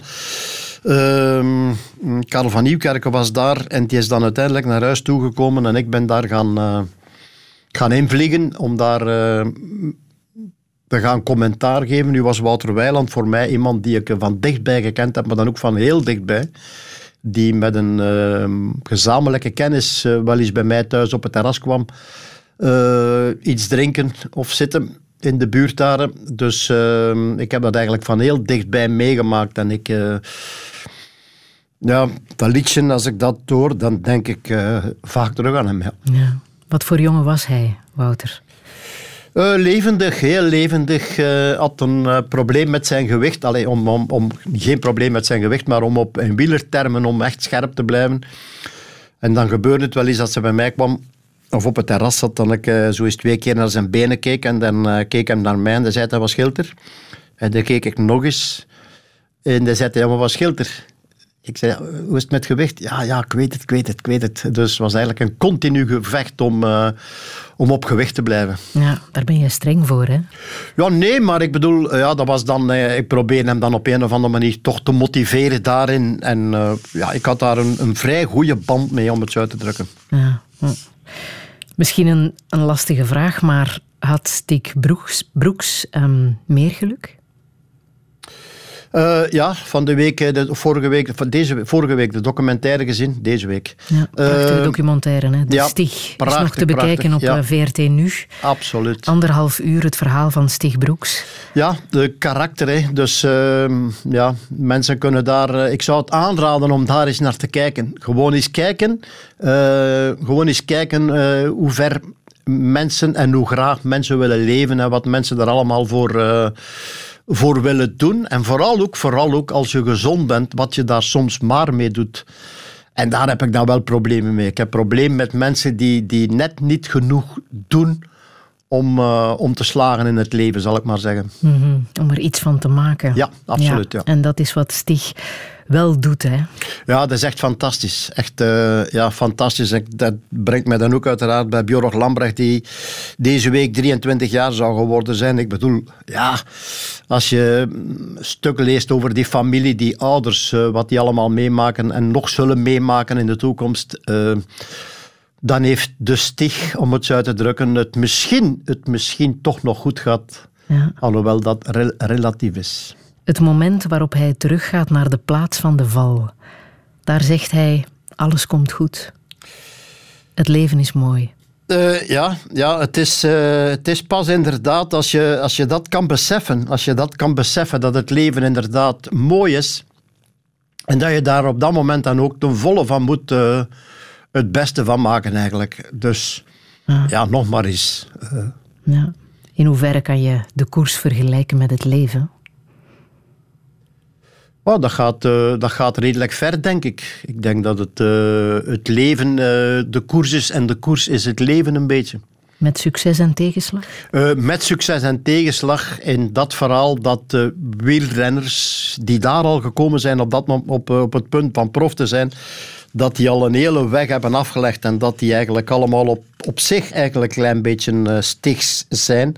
Alhoewel Stig Broeks er toch wel uh, met verve bovenuit steekt. Ja. Maar er zijn momenten in zo'n leven waarop je net die verkeerde beslissing neemt, net de verkeerde beweging maakt. Um, dat hoort erbij, dat, dat moet je aannemen. Het is zoals een beetje nu met het hele corona-verhaal. Je, je, je zou zeggen, ja, ik ga niet fietsen, want dat is te gevaarlijk. Uh, ik ga iets anders doen. En dan ga je daar misschien net je ongeluk tegenkomen wat je eigenlijk met fietsen niet had tegengekomen. Je gaat uh, weglopen, wegrennen van corona. Uh, maar je rent er misschien echt vol naartoe. Dus dat is een beetje het leven. Hè? Ja, en je weet het niet. Nee. Mm -hmm. Heb jij al ooit eens in jouw wielercarrière een beslissing genomen die achteraf echt een heel foute beslissing was? Uh, ja, absoluut. Ja. ja. Hm. Ik heb uh, ooit een telefoonnummer doorgegeven aan iemand die dat naar tien uh, misbruikt heeft. En waardoor ik een heel deel problemen gekend heb. Ja. Mm -hmm. Refereer je naar het dopingverhaal? Ja, absoluut. Mm -hmm. Waarbij je je brievenbus had laten gebruiken als doorgeefluik. ik niet, maar men had dat gedaan. Mm -hmm. Voor een amateurrenner. Ja, zoiets. Hm. Hoe kijk je daarop terug? Ik doe liefst mijn ogen dicht daarbij. Ja, toch wel? Ja. ja. Je weet dat dat fout was. Ik, uh, ik, weet, ik weet dat dat fout was, maar ik weet ook dat dat fout geïnterpreteerd is en dat men daar uh, op het gerecht een zaak van wilde maken, omdat ik op dat moment bondscoach was. Ja. En er uiteindelijk is er niks van terechtgekomen. Je bent vrijgesproken. Ja. ja.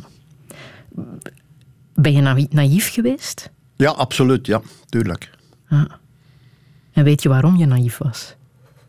Uh, gewoon uit, uit, ja, er niet over nadenken. Ik moet ook eerlijk wel zeggen dat we, dat we nu wel in een andere tijd leven. In die zin van uh, dat we veel meer, veel meer op ons hoede zijn in dat soort, voor dat soort zaken. Ja. Dat je sneller een signaal krijgt. Je zou veel sneller uh, onmiddellijk denken: ah nee, nee, nee, nee, nee, nee daar, daar ga ik niet aan beginnen. Mm. Het stoort je ook dat de wielersport nog altijd als een dopingsport wordt gezien, hè, terwijl er heel veel is veranderd de voorbije jaren. Uh, ja, toch wel, ja, inderdaad. Ik vind dat. Uh, als je ziet waar renners nu allemaal moeten doen van whereabouts invullen, papieren invullen, uh, van A tot Z om te zeggen waar je bent, waar je zult zijn op een bepaald uur. Dat je bepaalde slots moet invullen om je aanwezigheid te melden. Uh, bloedprikken s morgens om zeven uur uh, en al dat soort zaken, dan, dan gaat het heel ver. Maar misschien is dat wel de prijs die de wielrennerij heeft moeten betalen voor het verleden. Ja. Maar laat ons zeggen dat we nu toch wel, denk ik, mocht ik een zoon hebben, hij zou mogen koersen. Nu. En toen niet? Minder. Ja? Ja. Hm. De liefde heeft het allemaal overwonnen, hè, José? Bedoel je? In jouw leven. Ja. Ja. Want als je zo'n dingen meemaakt, hè, um, voor het gerecht uh, worden gedaagd, um, toch de ups en downs van een, een, een, wielercarrière met alles erop en eraan, lijkt het mij ook niet makkelijk om uh, dat als een uh, partner mee mee te maken. Uh, nee, nee. En dan nog een klein beetje, uh, ja, hoe zou ik het zeggen? Een klein beetje, misschien is dat nog te weinig, maar een beetje het egoïsme van, uh, van mezelf dan. Van toch maar blijven in die wielrennerij inblijven, toch maar blijven volharden tegen, ik ga niet zeggen tegen beter weten in, dat niet. Maar ja, dat heeft bloed, zweet en tranen gekost, ja. Mm -hmm. Hoeveel kleinkinderen zijn er ondertussen? Zeven. Zeven. En zitten daar... Uh... Voor zover ik weet. Hè. nee, maar er zijn er, er, zijn er uh, wezenlijk aanwezig zeven. Ja, ja en zitten daar al uh, wielrenners of nee, rensters nee, bij? Nee, nee, nee, nee, nee. Of het zou moeten zijn dat de jongste, die nu ondertussen anderhalf jaar is, dat die er nog iets van wilt maken. Ehm. Maar je zou het nu toch nog wel graag willen? Eh, ik zei nee, ik zou, het, zou het niet graag willen, maar het zou mogen. Het zou niet erg zijn. Het zou niet erg zijn, ik zal het zo Mhm. zeggen. Wat zijn de interesses dan op dit moment? Eh, voor de kleinkinderen Ja? eh, op stap gaan, alhoewel dat natuurlijk nu op dit moment Nu geen, niet aan de orde is. Ja. Eh, muziek voor een paar. eh, natuur voor, eh, voor Victor. Ik heb een kleinzoon die Victor noemt. Dat is mijn, die geboren is op de geboortedag van mijn vader. Ja? En die noemt ook Victor. Dus wat dat betreft is dat wel mooi. Die verjaren exact op dezelfde dag. Ja. Maar er zit niet echt zo eentje bij waarvan ik nu denk, oh, die is fanatiek. Ehm, ik heb een kleinzoon die bezig is met voetbal. Maar het is allemaal vrij... eh, op, ja, op een, op een eh, amateuristische basis, zal Ja. ik maar zeggen. Maar wat niet is, kan nog komen. Eh, wat niet is, kan ontkomen, maar het hoeft niet. Imagine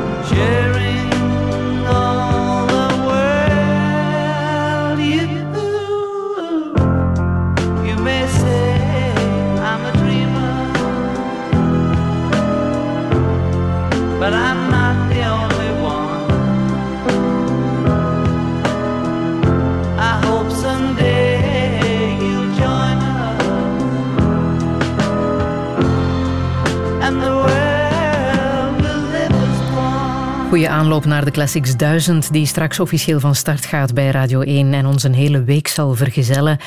John Lennon en Imagine, José de Kouwer, waarom is dit jouw favoriete classic? Oh ja, eh, stel je voor, hè, inderdaad, eh, zoals we er net al zeiden, van, eh, stel dat corona ons dit zou kunnen brengen, dan, dan is het toch niet voor niets geweest, maar het zal wel niet waar zijn, ver- veronderstel ik. Maar een wereld met iets minder ja, wringen en haat en nijd en hebzucht zou ons misschien wel een eind verder, verder brengen. Ja. Mhm. Waarin geloof jij? Eh, ik geloof in, eh, ja, zoals we eigenlijk begonnen zijn, doe wel en zie niet om. Mhm. Hm. We zullen dat in onze oren knopen. Zeg, vorig jaar ben je 70 geworden, hè? Moest dat nu?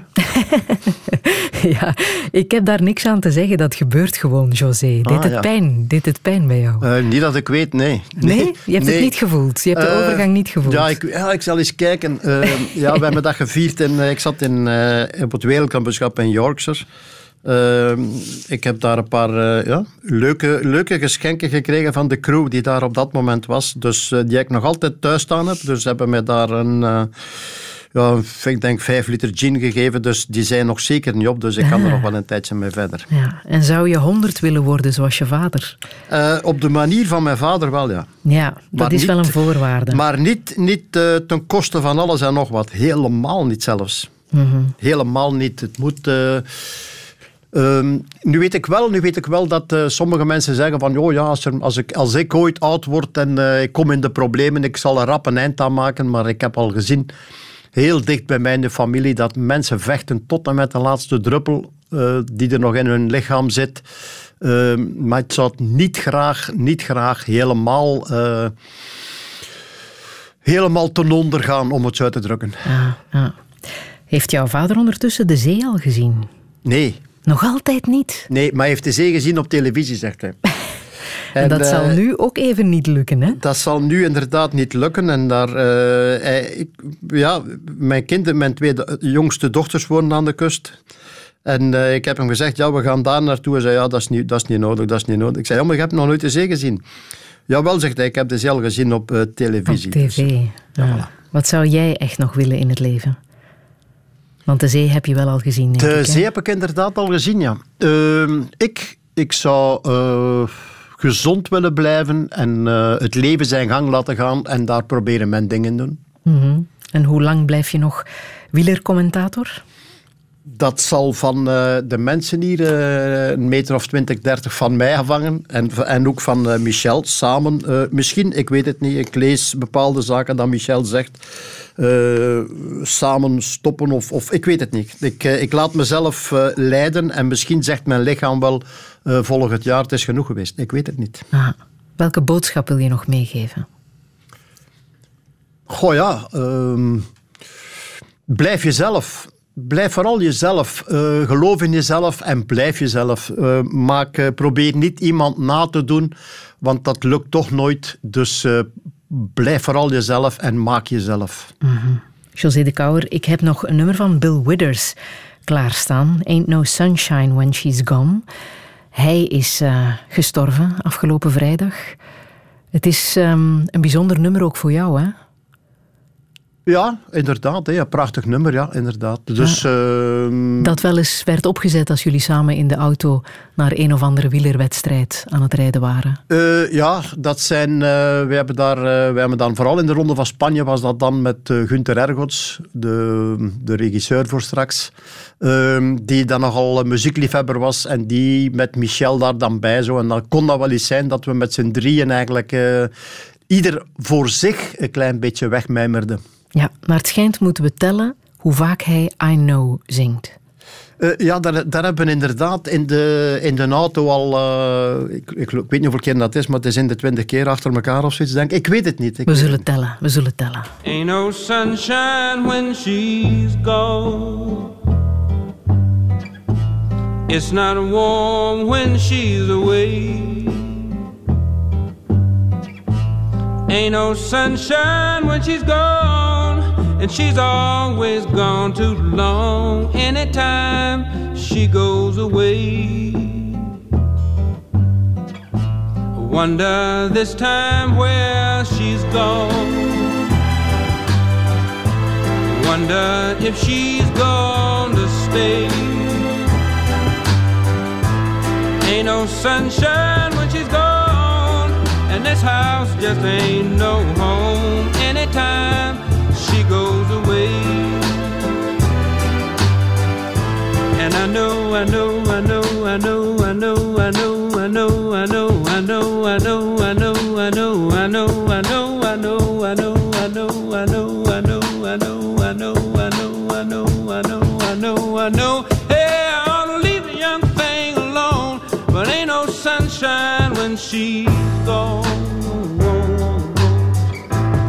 Ain't no sunshine when she's gone. me darkness every day. Ain't no sunshine when she's gone, and this house just ain't no